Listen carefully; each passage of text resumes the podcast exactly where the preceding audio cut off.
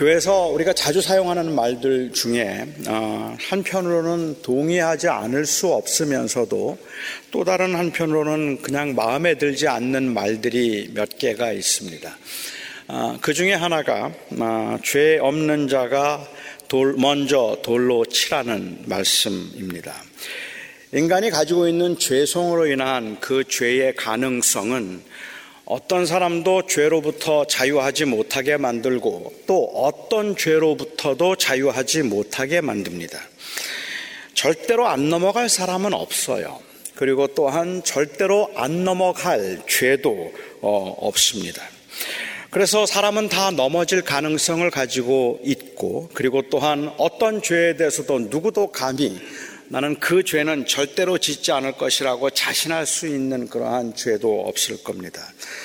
하지만 그렇더라도 죄 없는 자가 먼저 돌로 치라는 주님의 말씀을 마치 죄에 대한 책임을 지지 않고 합리화시키기 위해서 사용하는 말이라면 그건 마땅치가 않습니다.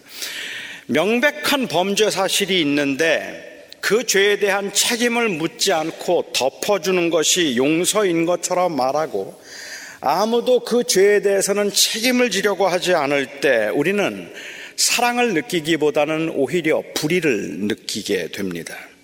책망과 징계는 미움이고 가리고 덮어주는 것은 사랑이라는 이 극단적인 이원화는 사람을 세우기보다는 오히려 사람을 넘어지게 만들기 십상이고 또한 그래서 그 사람들이 속해 있는 공동체를 어지럽게 만들 수도 있습니다. 경우에 따라서는 책망과 그리고 징계가 사랑이고 가리고 덮어주는 것은 무관심과 현실 회피일 수 있음을 우리가 안다면 죄 없는 자가 먼저 돌로 치라는 말로 죄를 은폐하고 두둔하거나 아니면 혹은 권면과 책망을 돌로 치는 정죄의 행위로 간주하는 것이 교회나 혹은 어떤 공동체들을 불의의 온상으로 만드는데 일조했음을 우리가 부인할 수 없을 것입니다. 주님께서 죄 없는 자가 먼저 돌로 치라고 말씀하신 것은 사람에게는 다 누구나 죄의 가능성이 있기 때문에 아무도 판단하거나 혹은 남을 그 죄를 정죄할 만한 자격이 없으니까 남의 잘못이나 남의 허물에 대해서 판단하거나 혹은 지적하지 말라고 말씀하시는 것이 아니라 오히려 죄 없는 자가 먼저 돌로 치라는 말씀은 계급과 신분에 의해서 스스로를 의롭게 여기지 말라는 말씀이었습니다.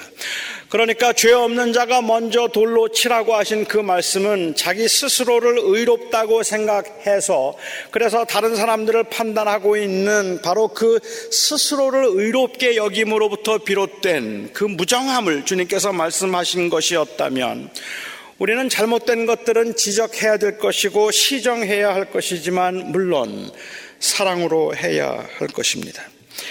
비슷한 말이기는 한데 제가 쉽게 동의하기가 어려운 또 다른 하나가 있다면 그것은 우리 중에 가룟 유다와 다르지 않은 자가 어디에 있는가라는 말입니다. 예수님을 배반하고 팔았던 유다처럼 유혹에 빠져서 예수님을 배반할 수 있는 가능성은 누구에게나 있으니까 우리도 가련 유다와 다를 바 없을 것이라고 사람들은 말합니다.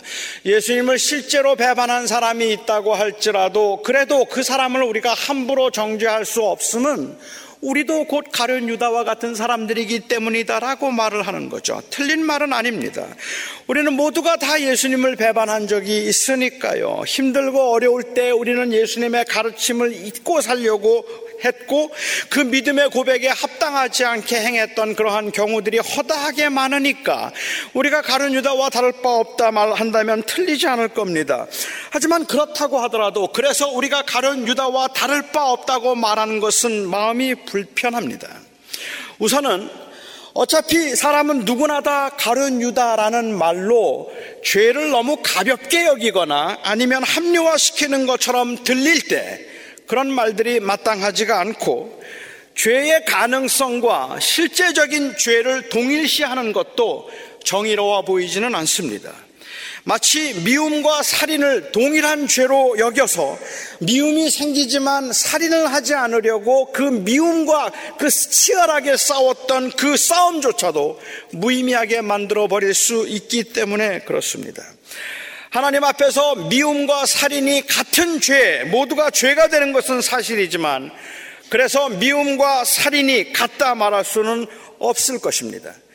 우리 모두에게 가른 유다처럼 주님을 팔 수 있는 가능성이 있다 할지라도 심지어 우리가 주님을 배반한 적이 있다고 할지라도 그래도 그래서 가룟 유다의 죄를 마치 모든 사람들의 죄인 것처럼 일반화시킨다든지 아니면은 죄를 짓지 않기 위해서 그래서 노력하는 그것들을 다 무력화시키려고 하는 것은 그것은 대단히 위험한 일이라고 생각합니다.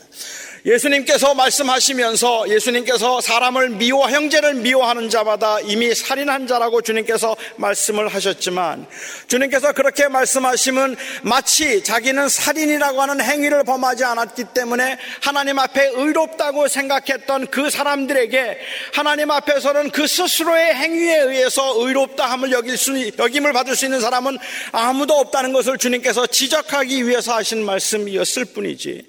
그래서 미움 과 살인은 같은 죄이기 때문에 사람을 미워한 것이나 살인하는 것이나 똑같으니까 똑같이 취급해야 된다는 의미로 하신 말씀은 결코 아니었다는 말입니다. 사도 요한이 요한복음 전체를 통해서 누가 누가 진정한 제자인가 그리고 제자는 어떻게 살아야 하는가 이것을 당시 교회에 말하고자 했다면 요한이 가른 유다에 관해서 자주 언급하고 있다는 것은 대단히 중요한 일이라고 저는 생각합니다. 사도 요한은 흔들리고 넘어지고 죄를 짓는 사람들이 다 가론 유다와 같은 사람들이라고 말하고 싶어 하지 않습니다. 아니, 오히려 그 반대입니다. 사도 요한이 하고 싶은 말은 우리는 가론 유다가 아니라는 말을 하고 싶어 하는 겁니다. 그렇다면 가론 유다는 어떤 사람일까요? 가룟이 무엇을 의미하는가 하는 것에 관해서는 뭐 의견이 여러 가지 의견들이 있습니다만은 일반적으로는 이 가룟이라고 하는 것은 지명일 것이라고 보는 입장이 그 대체적이니까 아마도 여기에 가룟인 유다라는 말은 가룟 출신으로서 유다라는 이름을 가진 시몬의 아들이었다고 그렇게 저는 전제하고 이야기를 풀어보도록 하겠습니다. 저는 무엇보다도 오늘 본문에서 사도 이 요한이 가룟 유다와 그리고 시몬 베드로, 시몬 유다죠. 가룟 출신이었던 시몬의 아들 유다와 시몬의 아들 베드로를 대조하고 있는 것을 주목해 보고 싶습니다. 이 땅에서의 영광과 성공을 추구하면서 주님을 따라다니던 사람들에게 주님께서는 지속적으로 주님을 믿는 자는 마지막 날에 다시 살아날 것과 영원한 생명이 영원히 살 것이라고 하는 지극히 비현실적으로 들리는 이야기만 계속해서 하셨습니다. 우리의 왕이 되어 주셔서 우리에게 생명의 떡을 주소서. 우리의 왕이 되어 주셔서 우리의 모든 문제들을 해결하시고 이 착취와 억압에서 우리를 자유하게 하시고 우리의 왕이 되셔서 이제 이곳에 이곳에 정의의 나라를 세워 주소서라고 그렇게 말하고 있는 그렇게 주님을 따라다니고 있는 사람들에게 주님께서는 나를 믿으면 다시 살 것이요 나를 믿으면 영원히 죽지 아니할 것이라고 하는 그 비현실적인 이야기를 했기 때문에 계속해서 그 말씀을 하셨기 때문에 사람들은 굉장히 당황했고 혼란스러웠습니다. 그래서 마침내 사람들이 말합니다. 이 말씀이 심히 어렵도다. 누가 이 말을 듣겠는가 했습니다. 이 말이 너무 힘들고 어려우니 이 말을 누가 듣겠는가라고 그렇게 이야기를 합니다. 어렵다는 말은 단순히 이해하기가 힘들다는 그러한 의미는 아닐 겁니다.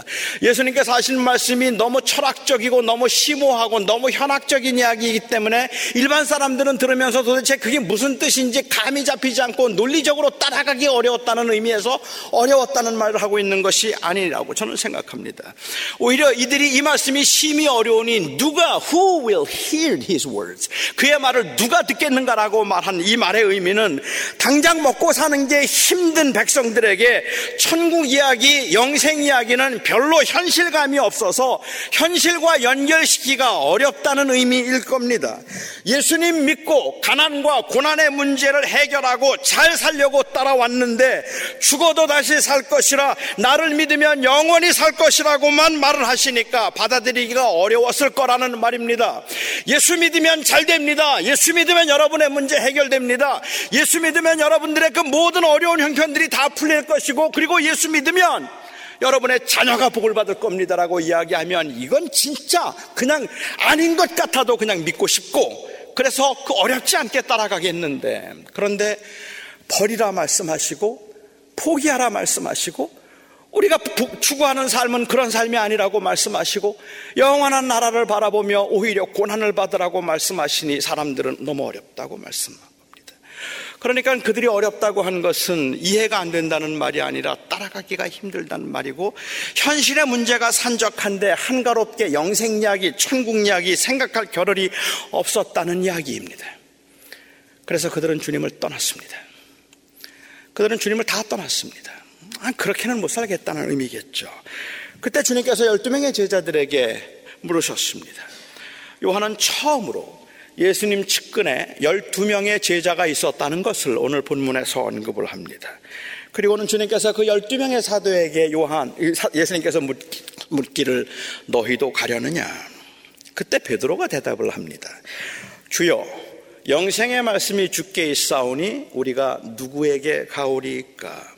그런데 이 대답은 단순히 베드로의 고백은 아니었던 것 같아요. 여기서 1인칭 복수형을 사용하고 있는 것을 보면 아마도 베드로가 제자들을 대표해서 대표적인 성격으로 우리들이 왜 주님을 부인하겠습니까? 우리가 누가 주님을 따르지 않겠습니까? 라고 말하고 있는 것 같습니다. 12명 중에는 아무도 주님을 부인하거나 주님을 떠날 사람이 없다는 의미일 겁니다. 그런데 이 말을 베드로가 했다는 것이 재미있습니다. 베드로가 누구입니까? 나중에 예수님을 세 번이나 부인했던 사람이 베드로 아닙니까?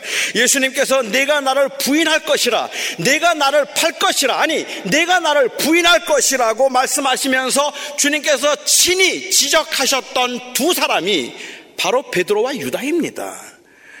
너희가 나를 팔 것이라고 말씀하시면서 네가 나를 팔 것이라고 네가 나를 부인할 것이라고 말씀하셨던 모든 제자들 중에 특별히 주님께서 지적하셨던 사람이 바로 베드로였고 그리고 유다였다는 말입니다. 베드로는 절대로 주님을 부인하지도 떠나지도 않을 것이라고 여러 번 장담을 하는데 오늘도 베드로는 그 제자들을 대표해서 영생의 말씀이 죽게 있는데 우리가 누구에게 가리일까라고 아주 교회적인 고백을 하고 있는 겁니다. 그 대답을 들은 주님이 말씀하십니다. 내가 너희 열두를 택하지 아니하였느냐? 그러나 너희 중에 한 사람은 마귀니라. 물론 나중에는 그가 누구인지를 알았지만 제자들은 이 말씀을 들으면서 얼마나 얼마나 어떤 생각을 했을까요? 얼마나 황당했을까요? 누가 마귀입니까? 64절에서 주님께서 말씀하시기를 너희 중에 나를 믿지 않는 자가 있다고 말씀을 하셨는데 도대체 주님과 함께 따라다니고 2년 동안을 같이 했던 사람 중에 주님을 믿지 않는 사람이 누가 있단 말입니까? 누가 마귀입니까? 어떤 사람이 마귀입니까? 주님께서 가버나움, 유, 가버나움에서 6월절을 맞이해서 오늘 이 말씀을 하셨다면 유다가 예수님을 배반하기 1년 전에 하신 말씀입니다. 이 말씀을 들으면서 아무도 진지하게 생각하지 않았을 겁니다. 아무도 자기가 예수님을 배반할 거라고 생각하지 않았을 겁니다. 사람들은 누구나 다 죄의 가능성이 있었고 예수님을 배반할 수 있는 가능성이 있었겠지만 주님께서는 그 죄의 가능성을 가지고 누구든지 나를 다 배반할 수 있는 거야 라는 말씀을 하고 계시는 것이 아니라 아주 구체적으로 가련 유다를 지목하면서 그가 막이라 그가 나를 팔 것이라고 주님께서 말씀하셨던 거죠. 그래서 예수님의 마음에는 가른 유다가 있었던 겁니다. 또한 그렇기 때문에 베드로가 주님을 떠나지 않겠다고 고백할 때 주님께서는 그의 고백이 가증스럽다 생각하지 않았고 너도 다 똑같은 인간이라고 말씀하지 않으셨고 사람은 아무도 장담할 수 없는 것인데 네가 그렇게 말하면 안 된다라고 책망하지 않으셨습니다. 베드로와 유다가 다 같이 예수님을 부인했지만 베드로와 유다는 달랐습니다. 그렇게 한 1년쯤 지나고 나서 마지막 6월절 주님께서 잡히시기 전날 밤에 제자들과 마지막 식사를 하시면서 주님은 또다시 너희 중에 한 사람이 나를 팔 것이라고 말씀하셨습니다. 1년 전 주님께서 가버나움에서 6월절을 지나시면서 이제 그 가버나움에 그 가버나움에서 주님께서 이제 너희 중에 한 사람은 마귀라 나를 팔 것이라고 말씀하실 때는 제자들이 뭐 그런 일이 있겠는가라고 생각하고 그 말을 깊이 듣지 않았겠지만 예수님께서 잡히시기 전날 밤 너희 중에 한 사람이 나를 팔 것이라고 말씀하실 때 제자들의 마음은 이제 달랐습니다. 1년 전과는 달랐습니다. 정말 두려웠기 때문입니다. 이들은 정말로 너무 지쳐 있었고 그리고 상황은 너무 긴박했기 때문입니다. 예수님을 잡으려고 작심한 그 당시 지도자들의 의도가 노골적으로 보이기 시작하면서 예수님의 제자들은 그들이 잘못될 수 있다는 생각을 하기 시작했습니다. 1년 전 예수님의 인기가 상승해서 수많은 사람들이 예수님을 따라다닐 때만 하더라도 기적과 이적을 보면서 마치 무슨 대단한 일이 일어날 것처럼 하나님의 나라가 곧 임할 것이라고 생각했던 그 확신에 찼던 때에 그때와는 달리 지금은 너무 사태가 불안하고 너무 위험하다 싶은 생각이 들었기 때문에 제자들 모두가 불안했습니다. 그런데 주님께서 그때 또다시 너희 중에 한 사람이 나를 팔리라 라고 말씀하십니다. 그때 제자들은 돌아가면서 한 명씩 예수님께 물었습니다. 12명 모두가 다 물었습니다. Is it I, Lord? 주님, 납니까? 너희 중에 한 명이 나를 팔리라고 말씀하시는데 주님, 납니까? 주여, 내니까? 모두들 마치 주님께 약해진 마음을 들키라도 한 것처럼 근심으로 물었습니다. 그래요. 모두가 다 그래요. 언제 넘어질지 모르고 세상 물결을 보면 겁부터 나는 우리들은 주님을 우리가 배반할지도 모른다는 그 가능성 때문에 두려워하고 있는 겁니다. 그래서 마치 우리 보고 그런 말씀하시는 것 같아서 나보고 그렇게 말씀하시는 것 같아서 자신이 없는 겁니다. 나는 아니죠. Is it I? 베드로는 그때 모든 사람들이 다 주를 버릴지라도 나는 주님을 버리지 않을 겁니다. 대답을 했습니다. 하지만 사실은 그것도 너무 두려워서 보인 허세였을 뿐일 겁니다. 그리고 주님께서는 베드로에게 내가 닭이 울기 전에 세 번 나를 부인하게 될 것이다 라고 말씀하셨습니다. 아, 그러니까 베드로였던 거예요. 내가 나를 팔 것이라고 했던 사람이 베드로였던 거예요. 너희 중에 마귀가 있다고 했는데 그게 베드로였던 거예요. 주님은 그 많은 제자들 앞에서 구체적으로 네가 세 번 나를 부인할 거야 말씀하셨습니다. 1년 전에 주님께서 너희 중에 한 사람은 마귀라고 했던 그 사람, 나와 함께 식사하는 중에 나와 함께 이 그릇에 손을 담그는 자 중에 한 명이 나를 팔리라고 하셨던 그 사람, 그가 바로 베드로인 거예요. 그런데 아니었습니다. 그런데 아니었습니다. 비록 세 번이나 예수님을 모른다고 했지만 베드로는 아니었습니다. 주님이 말씀하셨던 사람은 유다였습니다. 비록 베드로는 너무 두렵고 너무 놀라서 아니라고 절대로 그럴 리가 없다고 그는 말했지만 그렇게 자기를 부인 자기가 부인하면서도 그 부인조차도 확신할 수 없었던 베드로였지만 그래서 두려웠지만 주님은 베드로 보고 하신 말씀이 아니었습니다. 그렇다면 베드로와 유다가 뭐가 다른데요? 뭐가 다른가요? 사도 요한은 처음부터 달랐다고 말합니다. 유다는 처음부터 메시아에는 관심도 없었고 영생에도 관심이 없었습니다. 그는 예수님을 따라다니고 예수님의 말씀을 들으면서도 언제나 예수님을 이용하려고만 했습니다. 예수님이 십자가에 돌아가시기 전 그 엿새 전에 식사를 하시는 중에 나사로의 누이였던 마리아가 예수님의 발에 지금으로 한다면 한 3만 불쯤 되는 향유를 깨뜨리 그, 그 향유를 예수님의 발에 부은 적이 있었습니다. 그때 가룟 유다는 진노했습니다. 가룟 유다는 마구 화를 내면서 이 돈을 가난한 자에게 주는 게 낫지 어찌하여 발에 부어서 허비를 하느냐라고 그렇게 막 야단을 칩니다. 너무 예수님스러운 말입니다. 예수님은 원래 그러신 분이셨으니까. 그러니까는 가룟 유다는 화를 내면서 아니 이 3만 불이면 가난한 사람들에게 얼마나 많은 도움을 줄 수 있는데 그런데 이것을 그냥 발에 부어버릴 수가 있느냐고 그렇게 막 진노를 하는 거죠. 그런데 요한은 그때 이렇게 증언합니다. 그가 이렇게 말하면 가난한 자들을 생각함이 아니요 그는 도둑이라. 돈꾀를 맞고 거기 넣은 것을 훔쳐감이러라. 그는 처음부터 돈에만 관심이 있었던 사람이라는 말입니다 그러니까 그는 주님의 말씀을 붙들고 살아가고 싶지만 연약하고 두려워서 쓰러지고 흔들렸던 사람이 아니라 처음부터 주님과는 상관이 없었던 사람입니다. 그게 바로 베드로와 다른 점입니다. 주님께서 너희 중에 한 사람이 나를 팔리라고 말씀하셨을 때 베드로도 근심하면서 Is it I? 하고 물었고 유다도 근심하면서 Is it I, Lord라고 물었습니다. 주님, 나는 아니죠. 주님, 나는 아니죠. 모두 다 근심해서 물었습니다. 베드로는 넘어질까 두려워서 물었고, 유다는 들킬까 두려워서 물었습니다. 베드로는 자기가 아니기를 바라는 마음으로 물었고, 유다는 예수님이 모르기를 바라는 마음으로 물었습니다.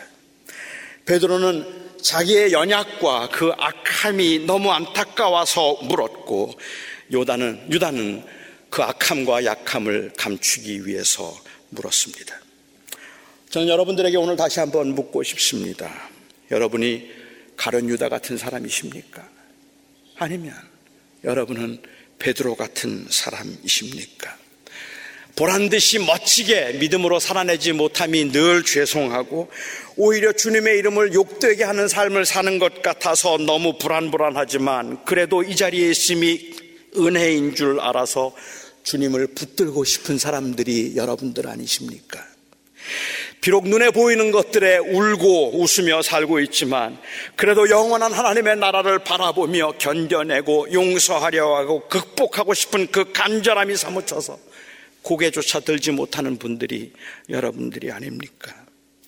예수님을 주님으로 믿고 진심으로 따르고 싶은데 그게 안 돼서 그게 안 돼서 안타까운 분들 그래서 두려운 분들 여러분들이 아닙니까?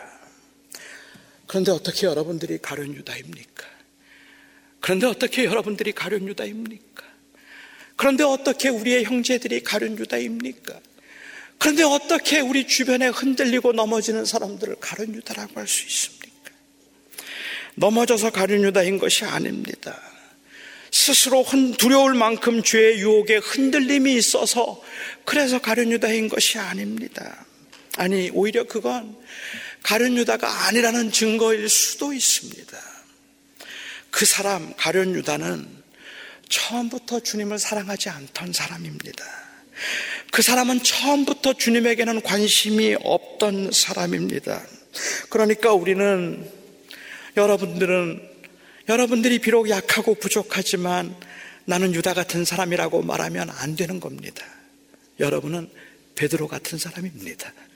여러분은 매일 흔들리고 넘어지고 장담했다가도 번복하고 그리고 절대 잘 해보겠다고 생각하고 주님 사랑하며 살겠다고 다짐했다가도 죄의 유혹과 눈에 보이는 것들에 흔들려 넘어지고 있기는 하지만 그래서 여러분들이 가룟 유다는 아니에요. 여러분들은 베드로일 겁니다.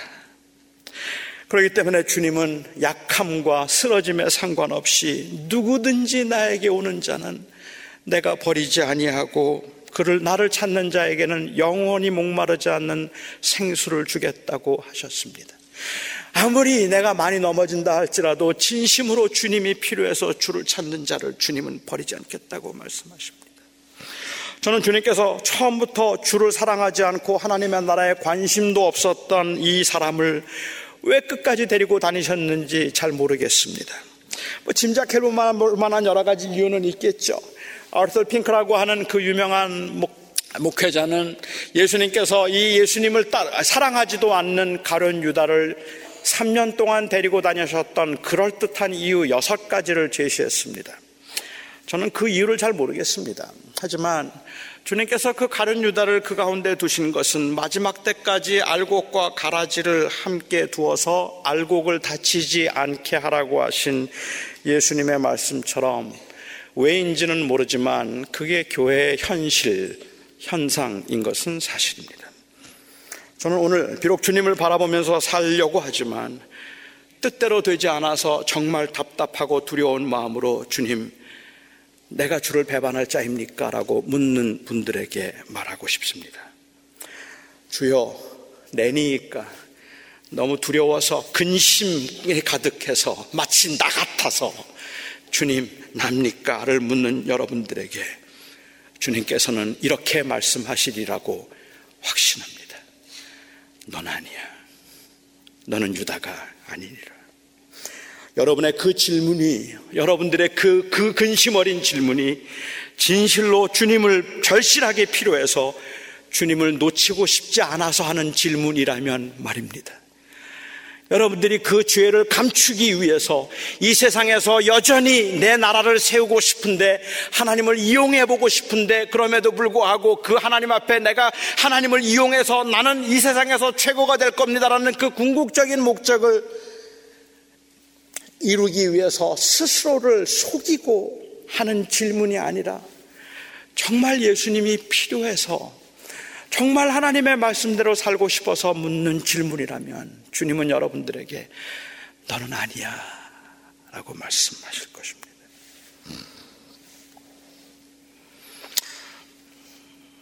한 주간 동안 제자로서 그렇게 성공적인 삶을 살지 못했다는 아쉬움과 그리고 죄송함이 있지만 그래도 주님이 없으면 안 되기에 그 은혜를 의지해서 용서를 구하고 수백 번의 실패에도 다시 일어설 수 있는 도움을 오늘도 간절히 구하는 여러분은 가린 유다가 아닙니다. 여러분은 진심으로 용서하시고 회복시키시고 새롭게 하시는 은혜를 정말 절실히 필요로 하기 때문입니다. 한 번은 주님께서 네 가지 밭에 관한 말씀을 하신 적이, 비유를 말씀하신 적이 있었습니다. 어떤 농부가 씨를 뿌렸는데 덜어는 길가에 떨어졌고 덜어는 가시밭에 떨어졌고 덜어는 돌짝밭에 떨어지고 덜어는 옥토에 떨어졌습니다. 길가에 떨어졌다는 말은 복음을 들었지만 그 굳은 마음 때문에 받아들이지 않은 것을 의미하고 가시밭에 떨어졌다는 말은 세상의 유혹과 재리의 유혹에 그 믿음이 흔들려서 주님을 떠났다는 말이고 돌짝밭에 떨어졌다는 것은 환란이 있을 때에 그 환란을 견디지 못하여 믿음을 버리는 것이라고 주님께서 설명하셨습니다. 옥토에 떨어진 것은 결실을 맺는 것을 의미한다 말씀하셨습니다. 그런데 우리는 이 비유를 대할 때마다 마음이 편안하지가 않습니다. 우리의 마음은 가시밭 같기도 하고 돌짝밭 같기도 하고 길가 같기도 해서 우리의 마음은 절대로 옥토는 아니라고 생각하기 때문에 그렇습니다. 우리의 마음의 상태를 보면은 우리의 마음은 항상 뭔가의 유혹에 흔들리는 것 같고 굳은 마음이 있고 그리고 조금만 힘들어도 겁이 나서 피하고 싶고 뒤로 물러서고 싶은 충동을 우리는 늘 느끼며 살고 있기 때문에 내 마음은 가시밭 같고 돌짝밭 같고 길가 같아서 그래서 옥토는 아닐 거라고 생각을 합니다. 하지만 주님께서 이 비유를 특별히 비유에 대한 설명을 제자들에게만 하셨습니다. 비유는 모든 사람들에게 하셨지만 이 비유에 대한 설명을 제자들에게만 하신 의도는 모든 사람들이 다 흔들리고 넘어진다 할지라도 옥토에서는 열매가 나는 법이니 낙심하지 말라는 의도였습니다. 우리가 옥토를 만들어서 주님의 제자가 되도록 하라고 주님께서 말씀하고 계시는 것이 아니라 우리가 주님께서 진심으로 주님께 나왔기 때문에 주님이 우리 안에 계셔서 믿음의 길을 기억고 가게 할 것이라고 우리를 위로하기 위해서 주님께서 하셨던 말씀이라는 말입니다. 밭을 기경해서 옥토를, 옥토를 만들고 가시밭으로 옥토를 만들고 돌짝밭으로 옥토를 만들어서 그렇게 옥토가 되고 나면 제자가 될 것이라고 말씀하고 계시는 것이 아니라 흔들림도 있고 유혹도 있고 시련도 있고 아픔도 있지만 너희가 내 안에 있으면 내가 너희 안에 있으면 그러면 너희는 옥토다 말씀하고 계시는 겁니다. 결국은 사람을 옥토로 만드는 것은 어떤 옥토라 할지라도 옥토에 돌이 없을 수 없겠죠. 자풀이 없을 수 없겠죠. 거기에 굳은 땅이 없을 수 없겠죠. 하지만 그것이 열매를 맺는 것은 그 안에 예수가 계시기 때문이라는 말입니다. 예수가 그 안에 있으면 그게 옥토인 겁니다. 허세도 있고 넘어지기도 하고 교만하기도 하고 믿음이 적은 자라는 책망을 듣고 순식간에 순간적인 두려움에 주님을 모른다고 부인한 적도 있었지만 베드로는 옥토였습니다. 여러분 아십니까? 예수님을 따라 다녔던 3년 동안 가련 유다는 한 번도 실수한 적이 없었습니다. 한 번도 그는 그의 허점을 보여본 적이 없습니다. 3년 동안 예수님을 따라다니면서 그는 그야말로 아주 치밀하게 자기를 감출 수가 있었기 때문에 믿음이 없다는 말을 들어본 적도 없었고 하는 예수님께서 그를 책망하실 만한 그러한 과감한 믿음의 행동을 해본 적도 그리고 넘어진 적도 그에게는 없었습니다. 허물 하나 드러내지 않고 주님을 3년을 따라다니며 그 돈꾀를 맡았던 요직에 있었지만 유다는 옥토가 아니었습니다. 왜냐하면 그 안에는 예수가 없었기 때문입니다. 베드로는 수없이 넘어지고 흔들리고 주님 앞에 야단도 참 많이 맞았죠. 그런데 그는 옥토였어요. 그 안에 예수가 있었기 때문입니다. 가장 중요한 질문은 내가 흔들리는가? 내게 의심이 있는가가 아니라 예수님에 대한 우리의 마음이 진심인가 하는 것입니다. 내 마음이 진심인지조차 모를 만큼 심하게 흔들릴 때에도 그래서 이 진심이 아니라면 너무 두려워서 주님 앞에 그 진심인가를 묻고 싶은 여러분들은 유다일 수가 없습니다. 그게 저는 믿음이라 생각하기 때문입니다. 베드로에게는 그 마음이 있었고 유다에게는 처음부터 그 마음이 없었습니다. 다시 묻고 싶어요. 여러분은 유다이십니까? 정말로 유다이십니까? 베드로는 아니십니까? 베드로라면 여러분들이 그래요 주님 나는 베드로예요 라고 그렇게 고백할 수 있다면 실패의 수치로 고개를 들지 못하던 베드로를 찾아와서 내가 나를 사랑하느냐고 세 번이나 주님께서 물으셨던 그 질문에 너무 자신이 없고 너무 두려워서 이제는 내가 주를 위하여 죽겠나이다라는 말 함부로 할 수도 없는 그러한 처절하게 상처받은 깨어진 모습이지만 그럼에도 불구하고 어찌 그러지 않을 수가 없어서 아주 조심스럽게 내가 주를 사랑하는 줄 주님 아십니다.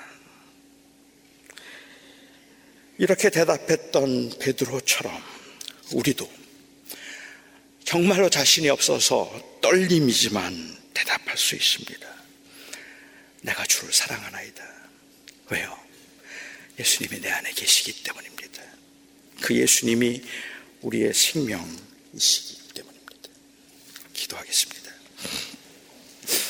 나의 아버지 하나님, 왜 이렇게 약한지, 누가 당신 도 가련 유다하고 똑같다고 말하면 그냥 고개를 땅에 떨굴 수밖에 없고, 나는 아니라고 절대로 아니라고 부인할 자신도 용기도 없을 만큼이나 그렇게 연약한 게 저희들입니다.